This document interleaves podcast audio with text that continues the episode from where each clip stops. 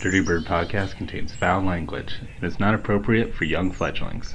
Listener discretion is advised. Our intro music is brought to you by Ricky Pistone, aka Dick Piston. And our outro music is brought to you by the Sidewalk Slammers. Check them out wherever you get your music.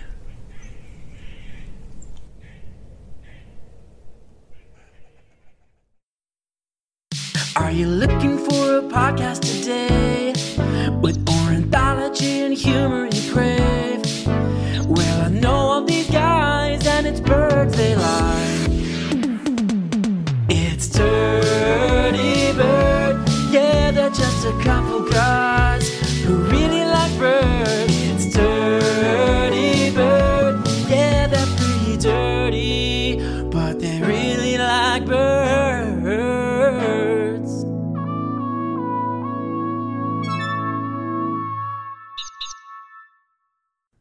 Hello, and welcome to Dirty Bird Podcast, a podcast that's serious about birds, but nothing else. I'm here today with Bill Wallauer. He's uh, the cinematographer and scientific advisor for the Jane Goodall Institute. Um, hi, Bill. Thanks for being on the podcast. Oh, thanks so much. It's great to be here. Yeah, and Bill um, got linked up with me through my friend Chris, who is, was on actually the very first episode of Dirty Bird Podcast, um, and uh, I'm really excited to have him on the show. He's a uh, uh, experienced birder. He's been to some awesome places, and uh, I, I think I'll have some great stories uh, today, and um, we'll have a lot to talk about. Yeah, this will be a lot of fun. I've, I've been really looking forward to this. And uh, Chris uh, introduced me to your podcast, and I was so excited to see it. You've got some really, really neat stuff on there. Thank you. I appreciate it. Um, so, Bill, do you mind just kind of telling my listeners just a little bit about yourself and what you do and how you got into birding and everything?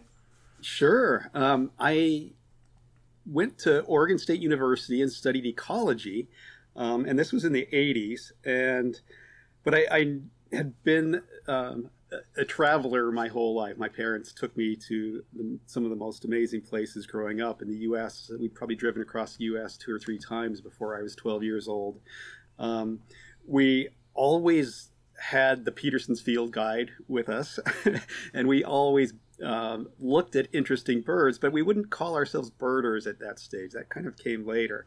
Um, but they gave me a, a, huge appreciation for for all things natural um, and the outdoors, and so it it made sense to go to Oregon State. I, I grew up in Oregon and um, studied ecology and riparian resource management, and um, I learned um, that if you had a college degree, um, and I, I, combined that with a love of travel and culture, um, that you could join the Peace Corps with a college degree. And oh, so, awesome. yeah, when I graduated, I pretty much immediately joined the Peace Corps. Where did they send you? And lo and behold, they sent me to Tanzania, which is. Oh. Uh, where where I met, Jane Goodall in 1989. I, I, volunteered in the Peace Corps, and then I volunteered for Jane when I was waiting for my research clearance. Um, spent two years in the Selous Game Reserve um, with a fantastic birder um, called Neil Stronach. Mm. He was he got his background in Serengeti. Um, but was born and raised in, in Tanzania, and his, his whole family were great birders. And so that was my first real dose of incredible birding. That is to say, being out with somebody who knows every call and every bird. And you go from that stage of being appreciator of birds, um, you, you appreciate the kind of common birds, but then you realize there's so much more going on out there. And that's when it really got fun for me when I started recognizing species and recognizing calls. And that started, I guess, um, now what, this 30 year wondrous journey um, through the avian world, meeting amazing people. Um, seeing incredible success stories in terms of turning species from you know near extinction to to doing so well, and um, just this never-ending pursuit to to observe birds. And so, um, but it all started um, with just kind of a, mentor or two. Yeah. Um, um, another was Neil Baker, who does the um, breeding atlas for Tanzania. And I, I, went out with him a few times, and so I, what's going on here? All these amazing birders, and the way the way Neil described the thing about birding is no matter where you go, almost anywhere in the world you go, you can walk out your door, any city, any county, any place you go, and see something amazing in your Right. own backyard, um, in a new place. You go for a walk, you find a little bit of green space, and you'll find birds there doing amazing things. And they don't have to be incredibly rare. To Yeah. me. Um, I, you know, I have my camera. I, I'm just kind of looking for you know individual expression and um, you know rare behavior or things that I've never seen before. Um, you know, I, I was blown away the first time I saw cedar waxwing um, pick a flower and ha- basically hand beak to beak Oh, flower yeah. to to his partner or partner and you know back and forth this flower went it was just the most kind of magical romantic moment and it, it it really opened my eyes to that idea that you know these are feeling cognizant Mm-hmm. Animals um, you know just like we are Yeah. And I, it's not it's not just chimps and the great apes it goes right through the animal kingdom doesn't it Yep.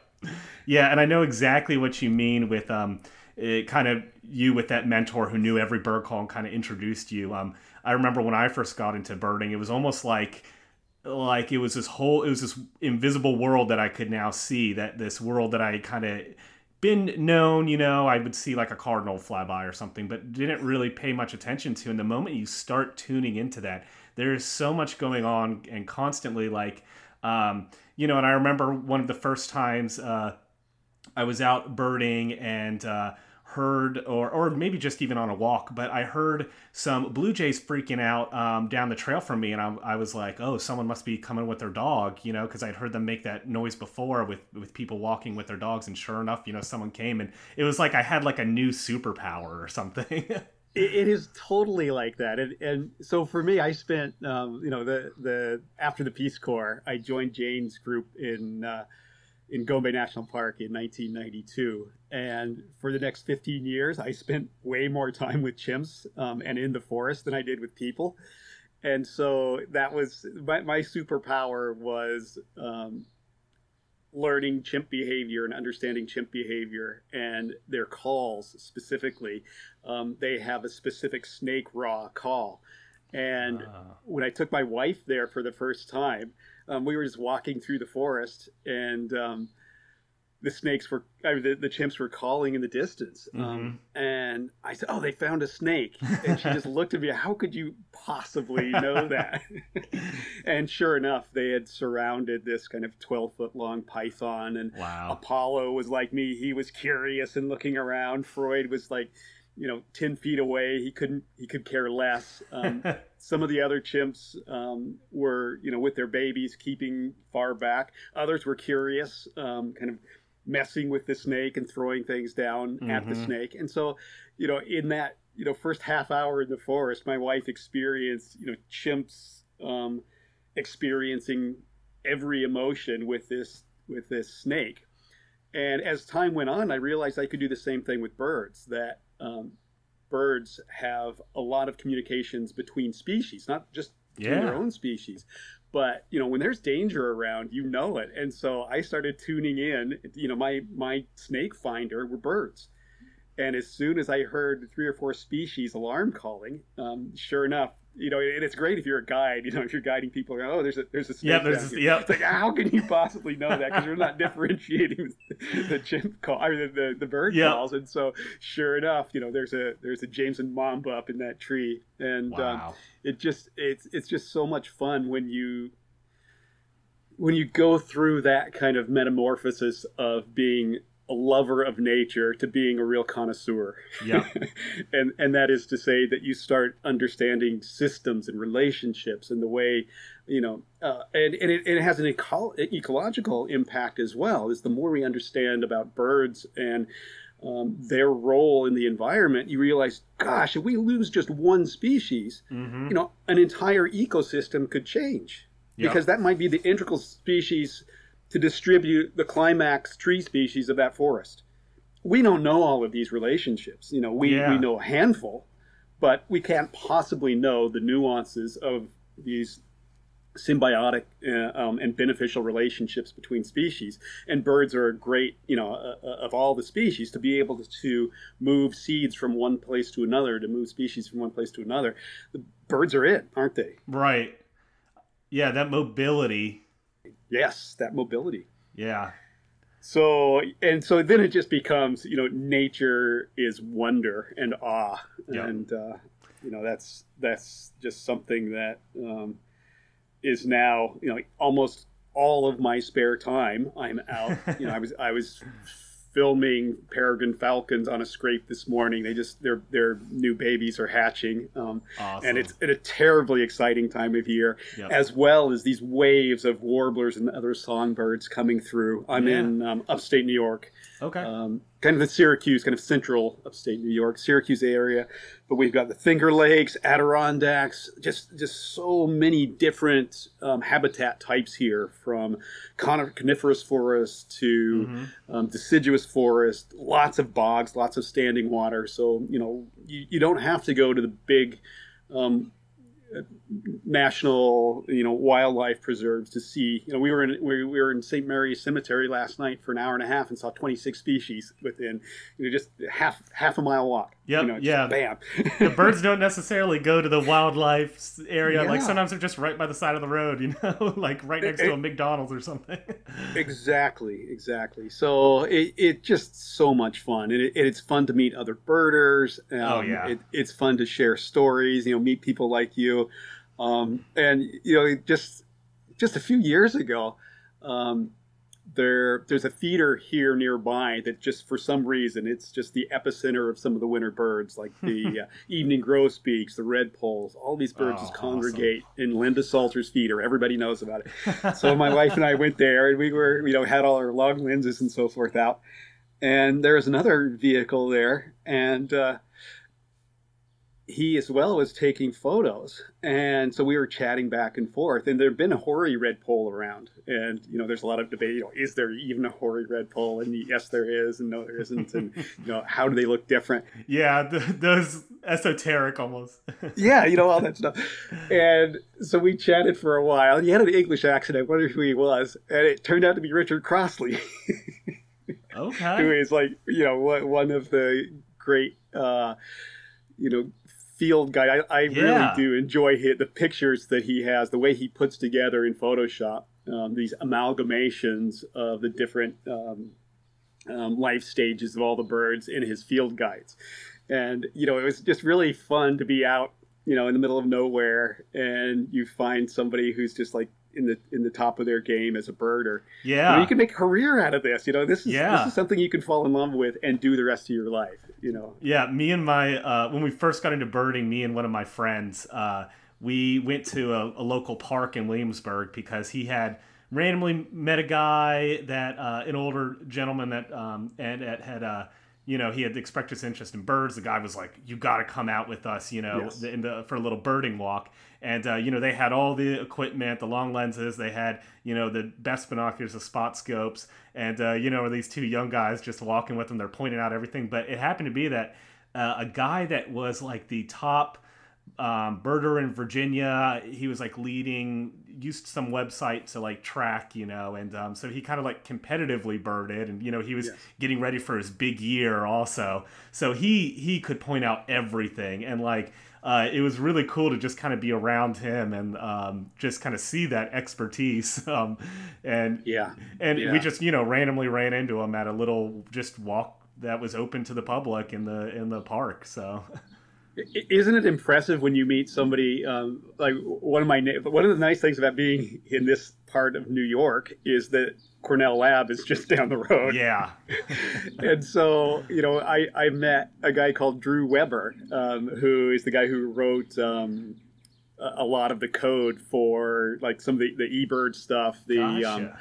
merlin bird id Mhm. um, he's involved in a lot of that but i met him at a wild birds unlimited you know um, his, wife was doing a phd at, at syracuse university or uh, yeah at esf and um, at a local university hmm and he was you know he was selling us bird seed but uh, he later got this amazing job at uh, at cornell lab And Wow. you know, th- this guy can just hear one of these little cheeps uh, at night of the Mm. warblers going over and know which which warbler it is. It's like I, my brain is just not. Like, I'm way too much of a generalist. I'm I'm Yeah. kind of interested in everything. Um, Mhm. And you know, at the top of your part, podcast, um, you said only birds. Well, I guarantee this podcast will be an exception. because I'm already off into chimps and other snakes and other oh things. no, you're totally So, fine. But uh, yeah, it's just so much fun to meet someone who is is is like that. Um, or um, you know, you you were asking about you know, like some of the amazing experiences, and if you are a birder um, and in, enjoy awe, like like being just awed to breathtaking experience Mhm. you have to spend uh, uh, three or four days on the Platte River during the height of the migration. Um, our friends at the Fra- Crane Trust in uh, in Nebraska um, along the Platte have hosted Jane Goodall and, and our guests. You know, I, I lead a trip there with Scott Weidensaul, who's uh, like the world's leading authority on migratory migrations and migratory birds wow. and he's another one of these guys. He's just a walking font of information, encyclopedic mind um, that just blows our guests away. um, and we spend time. We, we take our guests in the dark into this blind um, i- Mhm. in the morning, and the light starts to come up, and this golden ball, this golden R orb of the sun starts to come up, and you see these shapes on the water, and this cacophony of sound Oh, and you realize there's 25,000, 30,000, maybe even 40,000 cranes in front of you. that is amazing. And it, it is mind blowing, especially when you think that just 100 years ago, there might have been 18,000 left on the planet. Yeah. And Are these sandhill cranes or? sandhill cranes. Yeah. Wow. Sandhill cranes. And it, it is, you know, there's, you know, they, they've been saying 600,000 now for so many years. It's probably closer to a million in population, up from around 18,000 in like 1918. Th- It's a must-do trip. And the the other cool thing about going to see the cranes is you get to go see conservation in action. Mhm. So you, you get to meet the people who are saving the cranes, you know, That's awesome. actively every day. Um, our, our friend Bryce uh, Cohen and Andy Caven are you know, doing research, looking at buying property, um, and putting that aside for grasslands. Because of course the cranes relied on these huge um, um, wild grasses, you know, masses and masses of wild grasses. Right. And now that's all been replaced by corn, and the efficiency of the corn, you know, harvest is so great that there's not as much food left behind Yeah. and so you know you have and the, the the the river isn't as deep so you not only have to manage the river for kind of being that the, the Platte has a saying being a mile wide and an inch deep the cranes need that that nighttime roosting habitat which they can wade in you know a Yeah. foot of water or less to Be safe from predators and everything. Yeah. and so that takes a lot of management with all the damming that we've done and Yep. and all the trees that grow and you know everything has changed and so you know these people have dedicated their lives to habitat restoration and That's um, awesome. the, the propagation of cranes and so yeah if if if I have a shout out it's it's to people like that who are just kind of dedicating their life to making the world a better place for birds Oh, for sure. Yeah, and um, I love that description being, you know, the dawn rising and starting to hear the birds. Like some of my favorite moments um, are just forcing myself to wake up early and heading out to like a little sit spot that I have, you know, in the woods or something, and uh, and just sitting down and experiencing the that dawn chorus um, as the sun rises, and it's just, and you know, if you start there in the dark, then the birds don't really care about you that much, you know. so you get to see some amazing things. Um, it's really wonderful. I encourage everyone to go try that. You know, it's worth waking up early. It really is, and it, and I really like that point because you know what Chimp's you know and Jane's work did for me is that realizing that every individual out there is her or his own individual with their own personalities, their own reactions to um, stimulants, and you know wh- wh- whatever they experience. Right. You know, no two birds will react exactly the same way to the same um, to the same external force. Um, And you know, in chimps, you see them reacting to forces of nature like lightning and waterfalls. They dance in front of waterfalls. They're having these strong emotional reactions. They mourn their dead, and I, I, have been thinking over the years, and, and as much time as I've spent with birds, you know, we see um, we've seen cardinals. Yeah, um, I was just the female cardinals standing over a mate who was, you know, their the partner who was dead. Yeah, um, obviously grieving in the same way that the chimps, you know, will go into very, you know, clear depression. You know, they stop eating, they stop traveling. Um, we've even seen chimps die of depression in the oh loss of, of, a mom. And wow. And so our even our emotions aren't u- unique to, to us. They, they yeah. go right through the animal kingdom. And then once you get to that level, you start looking like a crane expressing herself out in the river. so everybody else, I, I, have a great shot that all of these cranes, like 10,000 cranes are moving this way all of them moving this way. And right in the center of that 10,000, you see this head sticking up, and she's walking the other way. she's like, like no, I'm my own individual. I've yeah. got my own thing going on. and when you start seeing that stuff, you see more and more and more of it. Right. So, and, and gosh, that's what makes it fun, you know, for, for kids who get into birding. Yeah. So I got to spend time in on Hog Island um, in, during one of the arts um, courses on Hog Island. This is um, the oldest Audubon camp in oh, Maine. Cool. And it, it's just phenomenal. But I overlapped with a group of these like red hot young birders. They were like 14 to 18. And oh, cool. blew me away. You know, everything that they heard and saw, they knew instantly. Um, and it's just so great to see the next generation getting involved. And so, you know, a lot mm-hmm. of what you know Jane's work is, you know, you've got to involve the next generation in a right. love of nature, compassion to each other and to nature and right. conservation. Well, I got to say that's kind of why I started this podcast too, because like I, I love what the Cornell Lab puts out. They have like a Bird Note podcast, um, and uh, and there's some other ones out there, but for the most part, I was like one, I want like a long form pod- podcast that just goes into an individual species and t- you know tells me everything. And then two, yeah. I want one where you know they talk like a real freaking person, like the w- way you would like over some beers or something. And that yes. like especially appeals to me, being you know.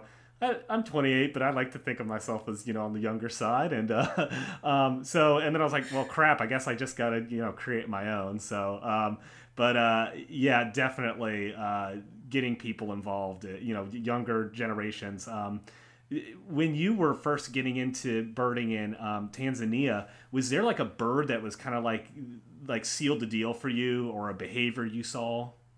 Well, I, I was I was thinking about that, and you know, one of the birds that that sealed the deal for me. You know, I was probably nine years old, so I'm going to go back in time a little bit and birding with mom and dad. Uh-huh. Um, that we were lucky enough to grow up in, in, in farm and ranch country. So Joseph, Oregon, which is in the northeast, and then you know southwest down in the Grants Pass, um, Josephine County area. Okay. So always, always outside. Um, and we had a beautiful pond on the property, and um, of course all the horses and chickens and all that stuff. But this pond brought in dozens of species of waterfowl.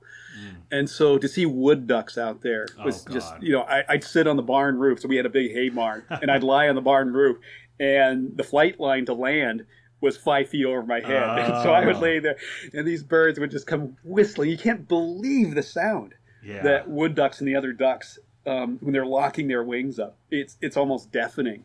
Um, but that moment that I, I we were at the breakfast table, and a pileated woodpecker landed on the suet bar, and the suet bar was close to the house. And to see a bird of that size and splendor at that close range as a nine year old yeah. was kind of a game changer. It's like my appreciation for birds and respect for birds, that even at that moment, was mind blowing. Um, and then back to, to Africa, like once you kind of cut your teeth on birding in the U.S., and then you go to the, the, the tropics and yeah. you see the varieties of birds there. You're like, whoa, um, this is whoa. I mean, um, one of them was the I, I, love the ground hornbill, which is a bird with um, insane eyesight. Like is, you cannot sneak up on these. Is that what Zazu is in Lion King? Isn't he a ground Um, hornbill? he's pro- yeah, he's a. I, I I'm not great with movies. he, he may be. I, I know Um, he's a hornbill because in in one of the songs they reference that, but uh, They reference him as a. I am don't so think they sorry. specify Like- what. no, you're good. I am I am a total dud when it comes to talking about movies. Like, You're good. Uh, sorry. okay, sorry, sorry to interrupt you, but so there's ground hornbill. So ground hornbills, and then the the cuckoos. Um, Oh yeah. I, I started learning, you know, the cuckoos, the um, Klaas cuckoo and the emerald cuckoo. Uh, it's the Klaas cuckoo that really, my, my dad and I, when we were out and about, we had this whistle um, that, you know, rather than yelling, I, we, we never liked loud noises. We were always Right. cu- quiet in nature and Mhm. respectful.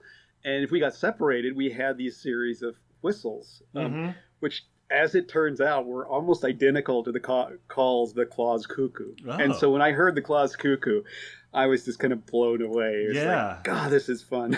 That's so um, awesome. And you know, there's Dad. You know, yeah, and, and I would feel like answering because you know I was listening to my dad respond um, to to to me or call me.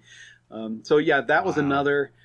Um, and then the the one of the birds that's just mind blowing is the African broadbill, and it does this. Um, it- it's not actually a vocalization; it's the wings um, Hmm.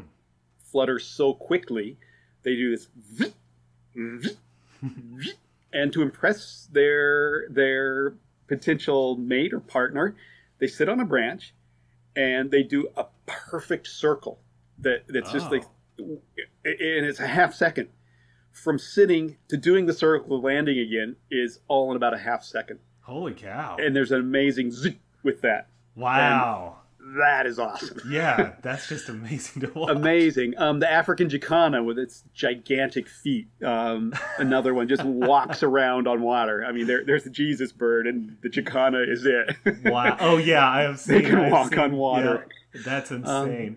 It, it is insane. But then also um, the familiar birds like osprey, and you know to see. yes. As a kid, you think you know. These birds are North American birds. I'm Yeah. yeah. African, see nothing. But there are peregrine falcons and osprey all over the world. And so to, to get to see familiar birds as well was a lot of fun. Yeah, I remember Um, being in England. I haven't done too much international travel, but I remember when in England I went, um, made a point to go out um, birding, and um, you know, there it, it was like being on an alien planet because, or like a bizarro world, because you know everything was like a little bit similar, but but different. You know, with like the long-tailed tits and the blue tits, and then like with the woodpeckers, I'm like. You kind of look like something I know, but you know you're Yeah. you're different. Um, but then yeah, I would see something like uh, an osprey, and like I'd be like, oh, you know, hello, old friend. I know like, one. Yeah, so much fun. Um, and you know, in in Africa, it is mind blowing that way because um, you you really when you start, you kind of start from scratch. And there was,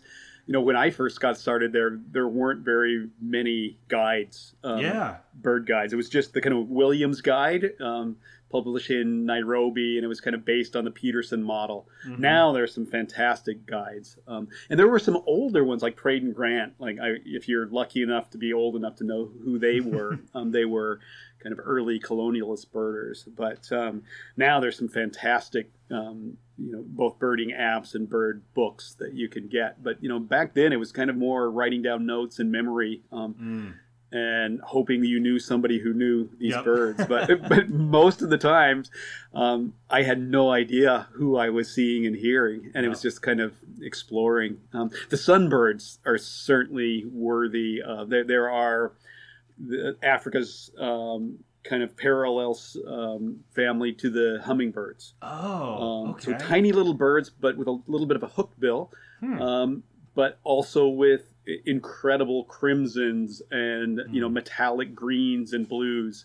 Um, awesome. another another family, the starlings. Um, Yeah. You don't realize that there's anything more than the European starling, which gets a lot of um, you know bad press here, and for Yep. good reason. Yep. Um, you go through the, the bird book in Africa, and there's like four pages of starling from the superb starling, who's my favorite, um, to uh, yeah these these amazing starlings. yeah, and they Um, got some more color variety there too. You know? huge Yeah. color variety. Um, and oh, who else do I just? Um, the the the trogons there. Like if you've Oh, ever been to Arizona to Madera, Ramsey Canyon, and been lucky enough to see our elegant trogon, um, there's a bird that you know evolved there called um, the uh, what is it? Narina's trogon, Okay. and they're almost clones of one another. There's a little bit more striping on the elegant, but but they're they're virtually identical. And if you've ever seen a, an Irina's trogon or an elegant trogon,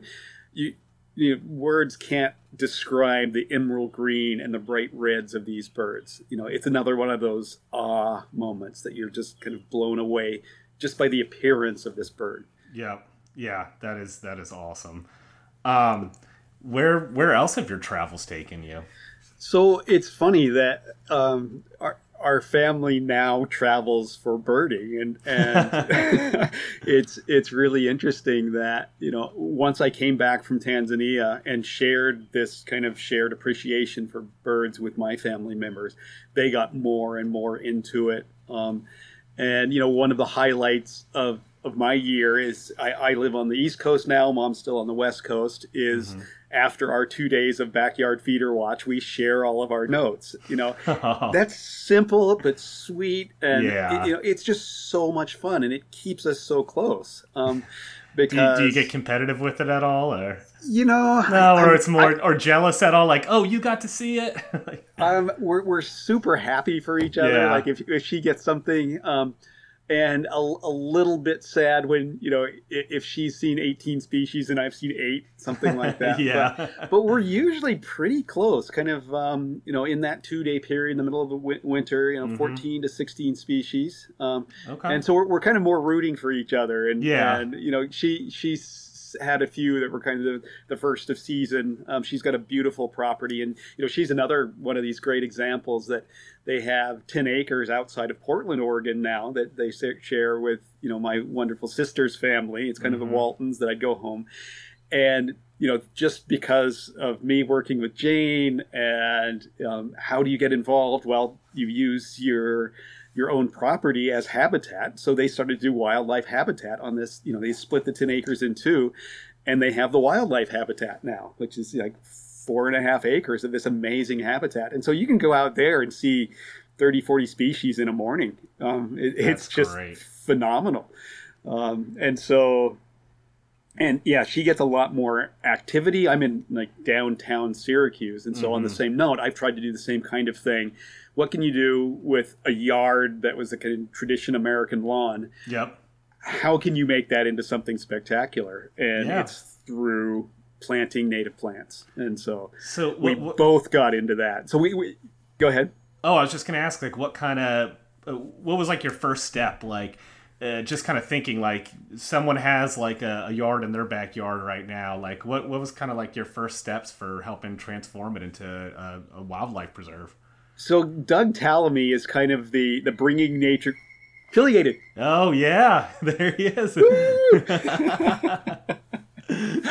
um, yeah, so the yeah that was that was affiliated you know, shouting out for Doug Tallamy, who um, he wrote this amazing book called Bringing Nature Home, and now he's got a new book. Um, it's about like you're using your own property as kind of a game changer, and his point is, um, you know. National parks are kind of the, the cornerstone of, of kind of protection and wildlife management right. in North America. And yet, our lawns are the biggest crop in North America. that is to say, millions and millions and millions of acres. Yeah. Um, if we all started, you know, that first step, you know, plant a native oak tree, white oak, mm-hmm. great species, support 570 insects. If you if you plant an exotic, maybe maybe that supports you know 70 100 um, different species of insects. And of course you know the reason um, is because all of these birds that we're talking about evolved with these native species. Right. and you bring in a new species not only could it be invasive and take the place of you know if you look at the forest floors in the the northeast now it's covered with norway maple Mm. not much else gets a, a get can get a leg hold in there now when when Norway maple's taken over. So that's one, but two, it also you know that single Norway maple you might pl- plant will take the place of a species that could provide habitat for literally thousands of individuals. Right. you know, and through her lifetime, you know, tens of thousands of individuals. So it starts with one one plant. Put in a pollinator garden. Put in some cone coneflower, or you know, get on board with the monarch um, oh yeah. um, uh, milkweed. Uh, Mhm. it, it's just so much fun. You know, turn a little bit of your lawn. It's not that much work. Turn a little bit of your lawn into um, a, a, a little uh, oasis for um, butterflies, and the birds will start to come. I mean, now I have a, a major water feature in my front yard um, with with a pond and you know twenty foot stream, and that circulates um, probably thirty or forty species of native plants in the front yard, and the Awesome. backyard has just gone crazy. Uh, you know, you actually feel like you're in a national park in the backyard with the That's sounds wonderful. and it, it, it's we're just you know not very far from Syracuse University, and I, I think I'm up to 67 species who've used like particularly some some aspect, whether nesting or um, food, water. yeah. Um, um, I made sure that there, there's not a lot uh, thermal cover here, so I made sure to put some evergreens in so that oh. you know these upstate New York winters are pretty harsh. So Yep. conifers, um, piles of brush. So I, I steal all the neighbors' Christmas trees and I create these these little um, hiding places for for birds. Um, it's it's just little things you can do, and, Yeah. and it all builds from planting that first tree and Awesome. and seeing the impact of that.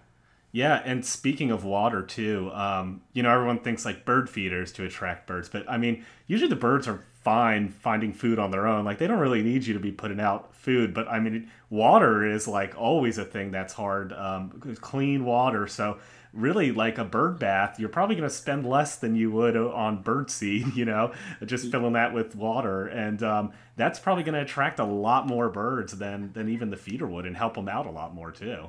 Indeed, especially I mean, it's a it's a really good point that you know, as far as the first step as as giving some habitat for for birds, particular in particular, that fresh water, particularly in the wintertime when there's very little standing fresh water, historically. There would have been lots and lots of streams around, and so if you if you think of this from an ecological point of view, what happens when you put a city in? You make channels and you you lose all of your little tiny meandering fast flowing tertiary streams Right. and so the birds struggle for a place to bathe and, and drink and just putting a little bit of uh, water feature with a little heater in, in the wintertime so that you have some standing water can be absolutely just as important or if not more more important than putting food out that's a, it's a really good point and it's so much fun so I, I have a blind in the back and Okay. I sit in the blind at the base of the stream and I've filmed probably 30 species drinking and bathing um, in our stream.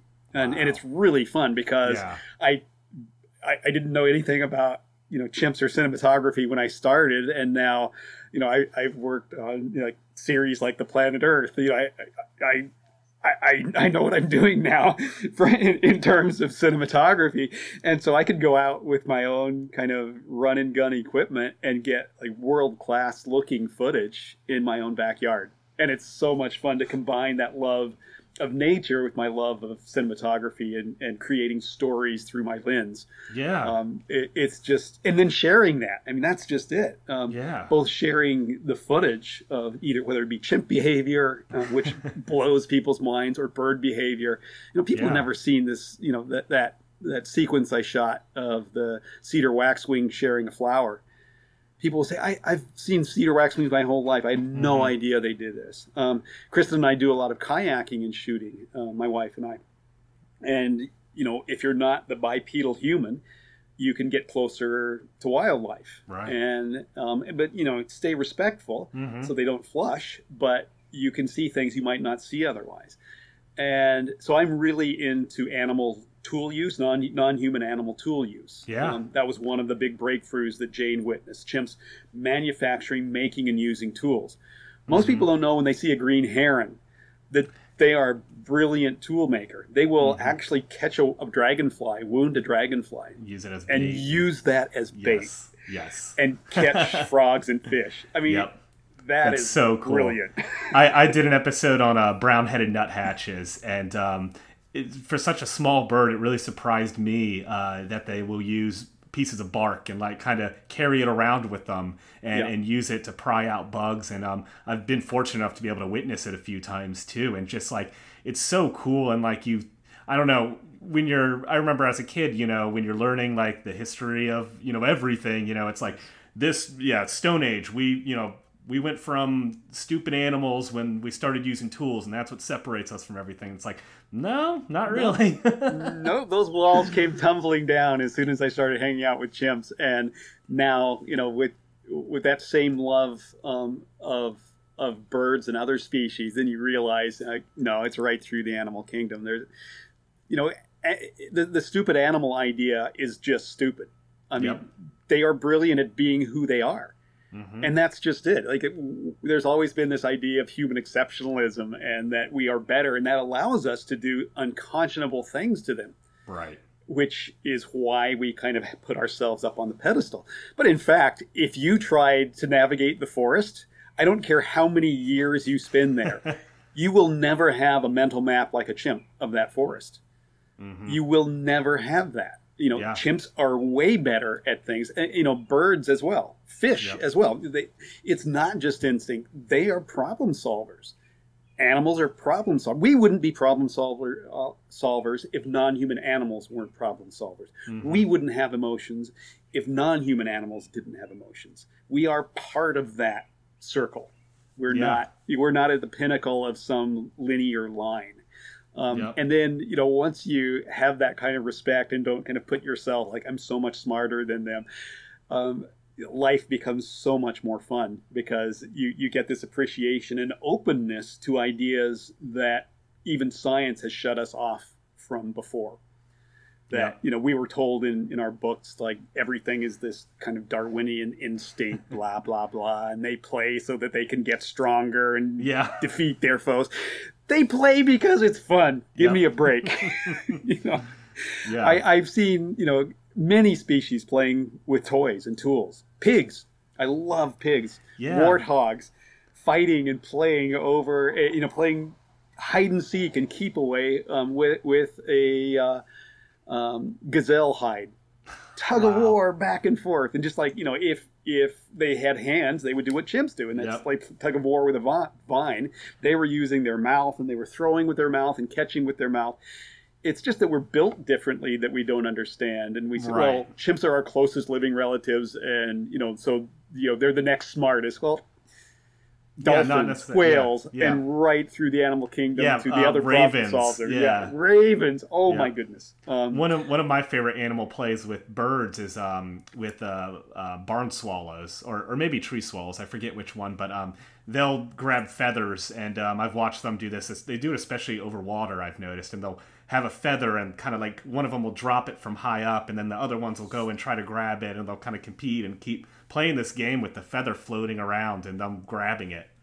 Wow. Wow. So yeah, another East African spirit um, species, um, the, the the Cape raven. I love ravens. Like Yeah. the, the corvids are mind blowing and kind of my spirit animal. Because growing up in the Wallowas, you would be off in the middle of nowhere, and to have that deep of the raven echoing up and down a valley is uh, again just to, to me it it's kind of that sound of home. So anytime i hear a raven call i just kind of feel um, this kind of deep spiritual feeling. Yeah. um, and so to get to see the pied crows and the the, the cape ravens um, another one is a lammergeier um, this it's massive uh, bird of prey. Um, and then all of the the the vultures there oh yeah. my goodness, it's so much fun. So I, I would get to see a lot of wildlife following vultures. And in the Selous, you know, Peace Corps, I, I didn't really have a vehicle, so I had a mountain bike. And so I'd bounce around the Selous Game Reserve on this mountain bike, following the thermals and following the vultures when they when they found a kill or saw lions kill something. Wow. I would go and get to see the action. That's so cool. and, Yeah. and so, um, you know, I was I was kind of. I, do you know what a honey guide is in Africa? Yes, yep. And uh, yeah, I was going to ask you if you So- had ever followed a honey guide while you were there. They're fantastic. So a honey guide, uh, for the people who don't know, um, is a bird who has a symbiotic relationship with the honey badger, which is this kind of famous, um, quite fun um, badger. um, voracious uh, animal, and, and just you know they're they're adorable as well. I love them. They're very smart, um, as, as, you know, as all animals are. Just just bright and fun to be around, Mhm. and they have this symbiotic relationship with the honey guide, in which the honey guide will lead the badger to a beehive and then the badger will break open the beehive and the honey guide will um, Yeah, have access to all that yeah. food. So so it helps both of them. And so humans um, probably tens of thousands of years if not longer ago started following the honey guides as well the honey Mm-hmm. would benefit for the same reason the humans would tear open and you know get the honey harvest the honey and the the hive would be open for the honey guide and so um, for me, the, the the the vultures were my honey guide to wildlife, you know, predator Carcass activity. it was the carcass guide, not so symbiotic, Yeah. but um, but for me, you know, I would I would follow these circles of vultures around and, and get to see some amazing um, like wild dogs, which are hard to see in, in other situations. I would Hmm. I would sit. You know, part of being a a cinematographer is patience. You know, Right. being able to sit in the same place for hours and hours and hours on end, and I have just the right mind that um, I can I can live in my own head pretty easily, so I don't Mhm. need external um, distractions, and just kind of focus on waiting um, and observing what's going on around me. right. So I'll be happy to sit at the base of my creek in the backyard for three hours and you know not leave or watch these falcons um, sitting on the nest for that one moment that the male brings uh, a dead bird and there's a prey exchange in the air. I just filmed my my first prey exchange in the air um, two days ago, which is just so much fun. Yeah. um, and so you know it's it just all becomes this um, you know choose what you love to do um, and then just keep doing it and keep learning and and it becomes almost a way of life um, as much as anything and you know just like the the backyard habitat management you know i'm i'm learning and planting um, and learning from indigenous knowledge here you know what did you do with all of these plants i mean the pharmacy was the forest and the swamps. And so all of these areas and all these places I've made around the yard are food and medicine for the, the Onondaga Nation. We're living on Onondaga Nation land. Um, and it's so much fun to get information from, you know, they are the ultimate local experts on these relationships and they have the proper respect for them as well Yep. that you know they they you know it, it, it's this great opportunity to learn Uh, in the show, I usually always try to seek out uh, Native American cultural stories about whatever bird I'm talking about. And it is incredible how, uh, you know, I remember reading some of these stories as a kid, you know, and I think if you don't know about birds, reading these stories, they seem kind of silly. Like, you know, it'll be like, oh, I don't know, the heron flipped over a wolf on his back or something. and, yeah. and it seems just kind of arbitrary. But then, like, when you go into it with the lens of knowing about the bird species, you're like, oh my god they're capturing like either this behavior or this certain aspect of the bird perfectly um, Yes. and also imparting knowledge that is useful for either hunting or navigating um, uh, along with it. Like I, I remember one i did on the barred owl and a story about the barred owl. And um, it uh uh, it, like the barred owl gets married and uh, he keeps bringing his wife fish. And she's like i want something other than fish to eat. And um and uh, in my research of a barred owl you know they they will prey on like crayfish and, and fish and stuff like that um much more than other owl species. So like they really like imparted that a very like nuanced detail that uh, would be very difficult to know. Um and so I, I just think it's incredible and just yeah it's it's 10 uh, you know 15,000 years of knowledge that's uh all together. And it's just it does sadden me too how thinking about how much is lost um and uh and like how much knowledge that was out there that is now gone. Um so yeah a little bit of a downer note there but i mean i, I do really respect and, and love when i get uh, to access some of those stories.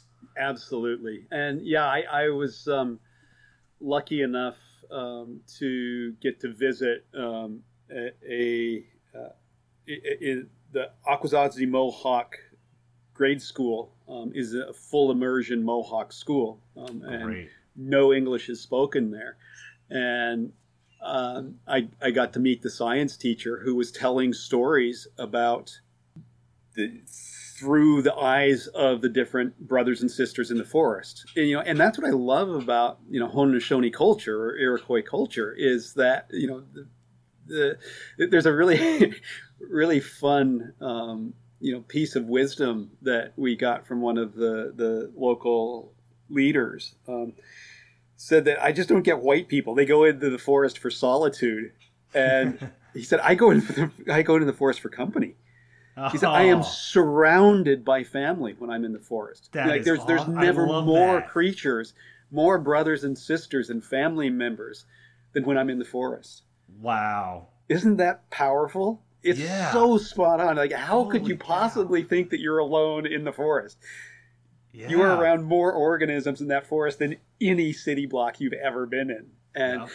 it, it's just that you know imparting that indigenous knowledge that's deep within all of us you know it, it's not that many generations ago that we were living indigenously in europe you know that Mhm. probably 20 generations or 30 generations ago we had to live in small communities and we absolutely relied on that respectful relationship with nature we've Mhm. gotten away from that because of mass production industrialization we can go back to that. I think that's the big secret is that it Yeah. one, it's way more fun, it's way more healthy, and you can build economies based on that kind of sustainable philosophy Right. of kind of locavorism um, and responsible buying. And Yeah. you know, it isn't that hard. You know, it's Mm-hmm. just stop making the same mistakes we've made over and over and over, and you know, we heard another really interesting line, um, and that was, "Tell me what you need, and I'll tell you why you don't need it." um, and it's it's kind of about being a minimalist, and and Mhm. you know, as as a Peace Corps volunteer, and then my wife and I lived in Tanzania for ten years in a kind of one room hut, Yeah. and we had more entertainment and joy by opening our eyes to nature um, than you know we ever have. You know, watching series on TV and you know Mhm. being being entertained um, through um, you know uh, false media or some kind of you know media I guess would Yeah. be the right word for it. I mean there there's so many stories going on you know at your fingertips um, Yeah. just walking outside. So Yeah, yeah. It's uh I- to kind of go back to that when I first got into birding and everything. It it's not just about the birds. I mean, the birds are. I've described this before. They're kind of like a vehicle to just observing the whole world around you more. You know, because then you're paying attention to what plants they're in. You know what.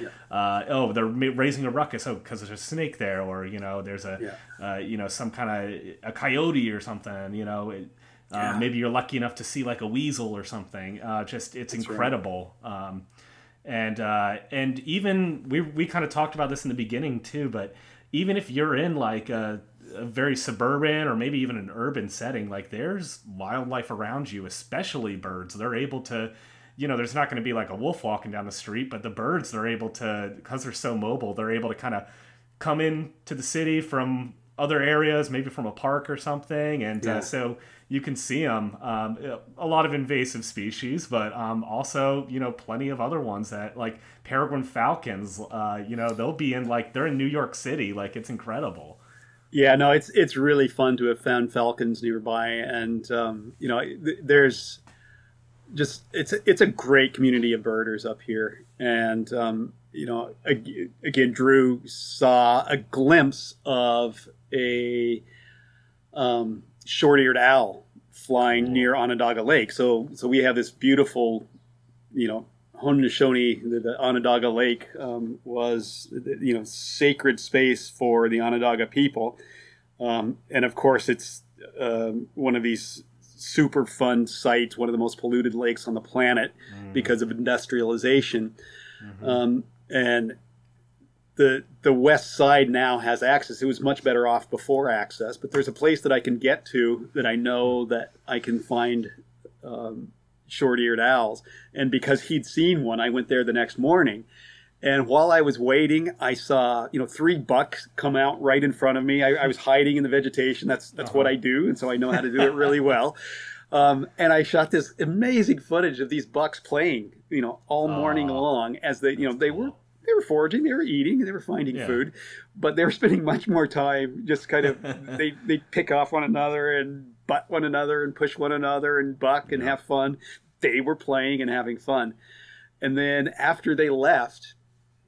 Um, and I'm not used to this. I'm, I'm a West Coaster. I'm used to a quite a small coyote.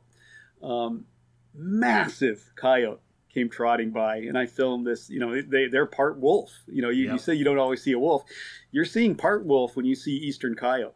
Yeah. Um, part wolf, part dog. that's right. And, and so, well, this this was absolutely part wolf. That big long lope that that the wolves have, and you know, this is in you know again downtown Syracuse. Um, the cemeteries here are fantastic, both Oakwood and St. Mary's cemeteries. Um, I've seen Mhm. fox, coyote, um, you know, lots of the smaller species. Um, and then you, you start getting into those, you know, you're like, well, I wonder where the din is. And so then I would find myself both birding and, you know, looking for other wildlife as well.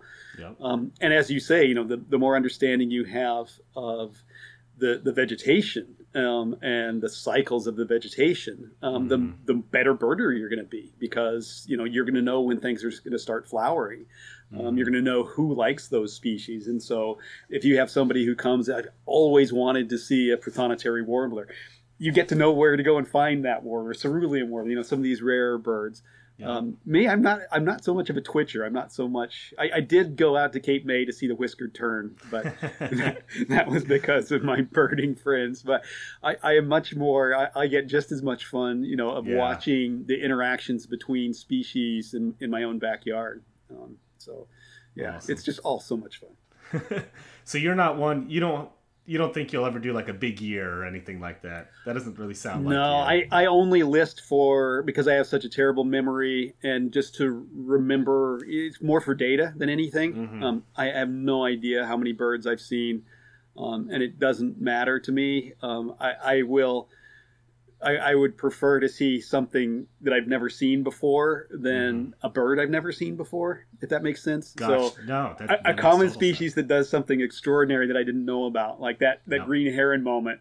Um. Yeah. when my wife and I are sitting in a kayak, and you know you, you see this unfold before you with you know catching one you know insect to, to catch a bigger um, prey species, which was the frog. You know that's that is Wow. mind blowing. Um, Yeah. Whereas you know the the rare birds, you know, a lot of the time that's just some poor bird that's been blown off course, um, Mhm. and probably you know, um, you know, doesn't always do very well.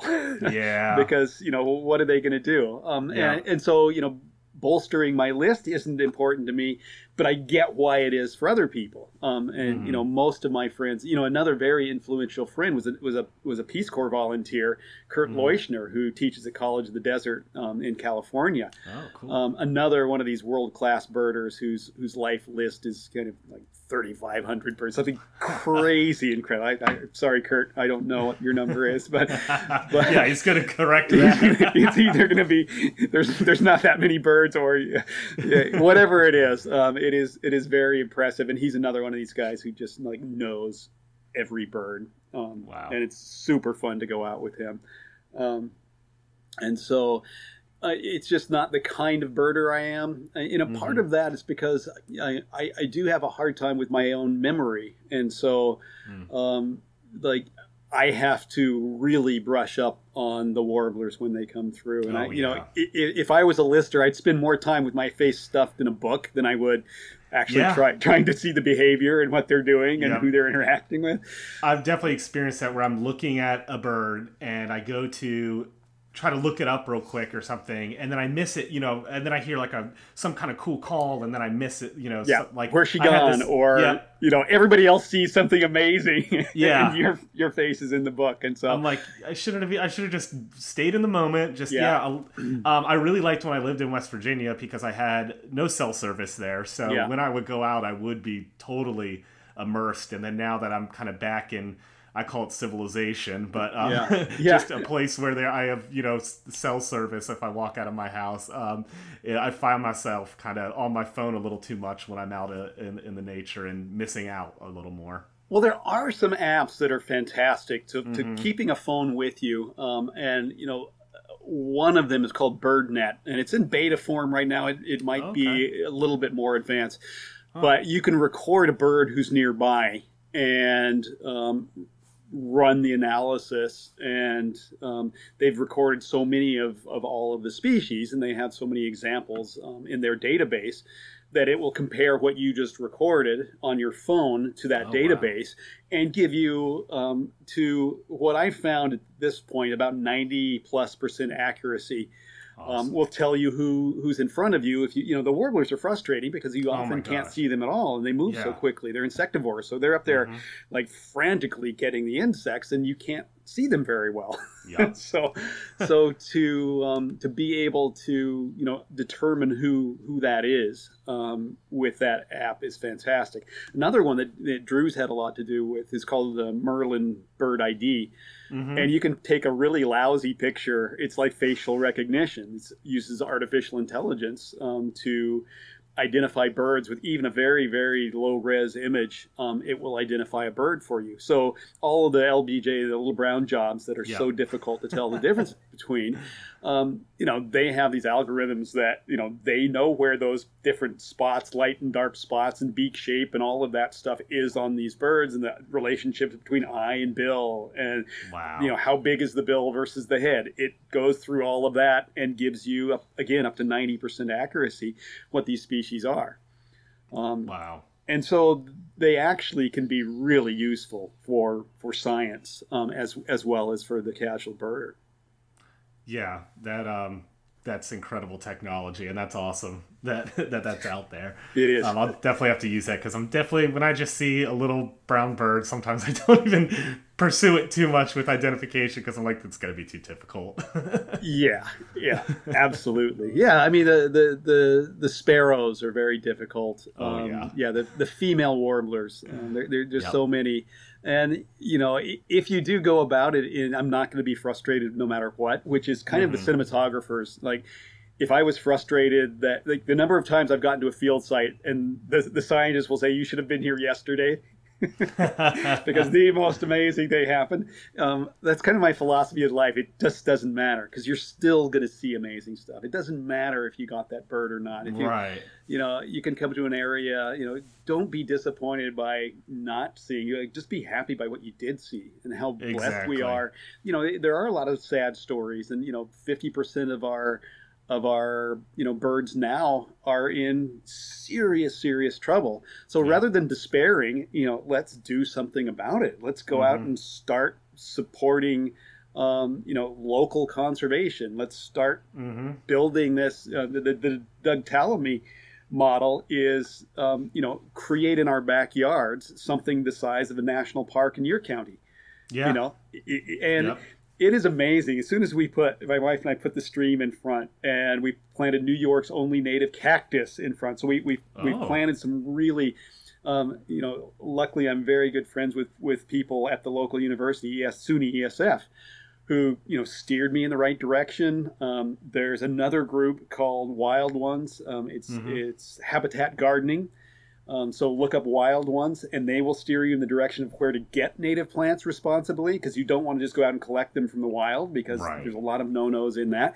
A lot of people are propagating these. Not only do you help by buying them to help these businesses thrive, you're helping nature from subsoil, soil, right through to you know the the birds and mammals um, Yeah. by planting these native plants.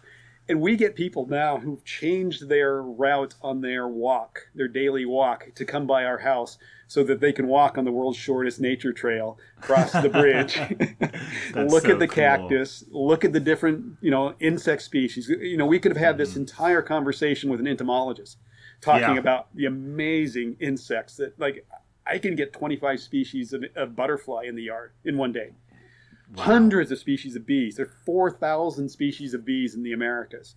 And most people just think of the honeybee, which Yeah. is not native. Which is not native. Yeah.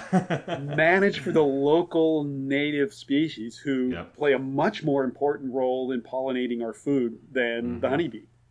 Yep. And you know, as soon as you start that journey, and you know, th- this this um, talk about spawning and, and generating interest. The stream in the front yard has spawned three additional streams in the neighborhood. by people, I've got to have this in my yard. Yep. And then they start buying native plants, and you know I propagate a lot, and I, I give the seeds away. Uh, Mm-hmm. I have a bunch of milkweed, milkweed, monarch butterflies. That's a no-brainer. Um, They grow easily. They're beautiful, and I mean, what's more fun than finding, you know, a monarch chrysalis or a monarch, Oh my you know, God. any lepidoptera. You know, any Yeah, of them are fantastic. incredible. Swallowtail, whatever. Yes. It, Yeah. You know, this could be a, a conversation about insects and be just as much fun. Yep. Yeah. Uh, maybe that's my spin-off podcast, Dirty Dirty Bugs or something. Dirty buggy, yeah. um, yeah, I uh, when I was in West Virginia, we just had a um, uh, grass yard, and I um, uh, tilled part of it and uh, got heirloom um, seeds online, wildflower seeds, um, which was pretty cheap, and um, and uh, planted those. And I mean, one, the flowers were amazing when they came up, and two. Um, I noticed the insect life was incredible. I remember at one point a praying mantis must have laid eggs. There are all these baby, tiny praying mantises everywhere. Yeah. I was like, Yeah. I was like, I've never even seen this before. And Yes. Just the variety of, of stuff that you get once you once you yeah just make it natural. Make it natural. Well, the, the bees alone, the the metallic green bees that come to my yard, they they are phenomenal. And you know, most people think, um, you know, bees are scary because of the sting. The vast majority are stingless, and they come in sizes from you know as big as my thumb, which is just like amazing, um, to as tiny as a pinhead. Like you can barely, with a macro lens, you know, even get Yeah. a view of them. And Wow. but each one of them is playing a part in that circle of life, and the loss of any one of them, um, the the results of that loss could be catastrophic, and we don't even know those catastrophes are happening, and that's why you know it's not too late. Take action. You know, Yep. one of my favorite stories again in Nebraska. Jane gave a talk about her, you know, roots and shoots, um, her youth organization that, that's around the planet um, to get kids involved in nature. And there was a group um, from Grand Island, um, a, a, a science teacher, and the kids saw this talk and said, We're going to go for this. And now, something like 12, 15 years later, they are teaching the local community about habitat gardening, about native plants, the importance of native plants. Um, you know, and all that dead space between the sidewalk and the road, yep. they've planted pollinator gardens in those. They've been so successful, um, and they've partnered with um, the University of Nebraska for knowledge that they're actually giving seminars on how to attract native bees to your yard. So leave open space, leave bare ground. There are a lot of burrowing bees that you know a, a lawn is like concrete to most native species. Yep. They need bare, you know, kind of sandy loam soil to bear to, to go in and and reproduce. Um, a lot of of bees um, are solitary bees who just need a little hole in a tree.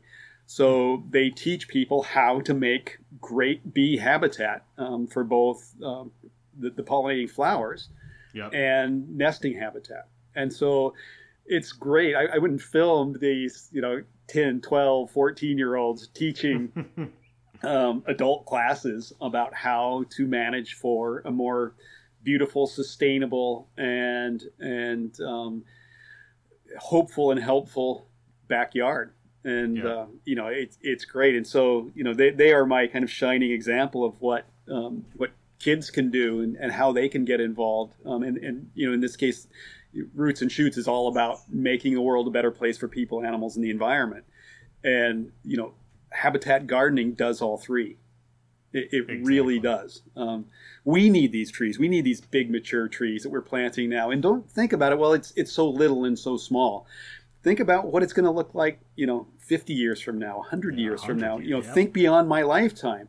And Yeah. so, you know, if there's a yucky old piece of land out there that that sells for not very much, manage it for a 500 year plan and you know you've Mm-hmm. really done something for your both local human community and lo- local wild community Yep. you know and, and it's just by you know learning a little bit about the native species you know what plants are what, what tree species are beneficial what flowering species are beneficial um, and Yeah. you know it just all goes from there Yeah, I mean, you know, with climate change, everything sometimes, and uh, you know, companies, big oil spills, like can sometimes just seem like too much and, and really, Yeah. you know, just bum you out. But you know, these are things that we can do. These are this is optimism, like, uh, and uh, I, I love it. I love it all, and, and these are some great ideas.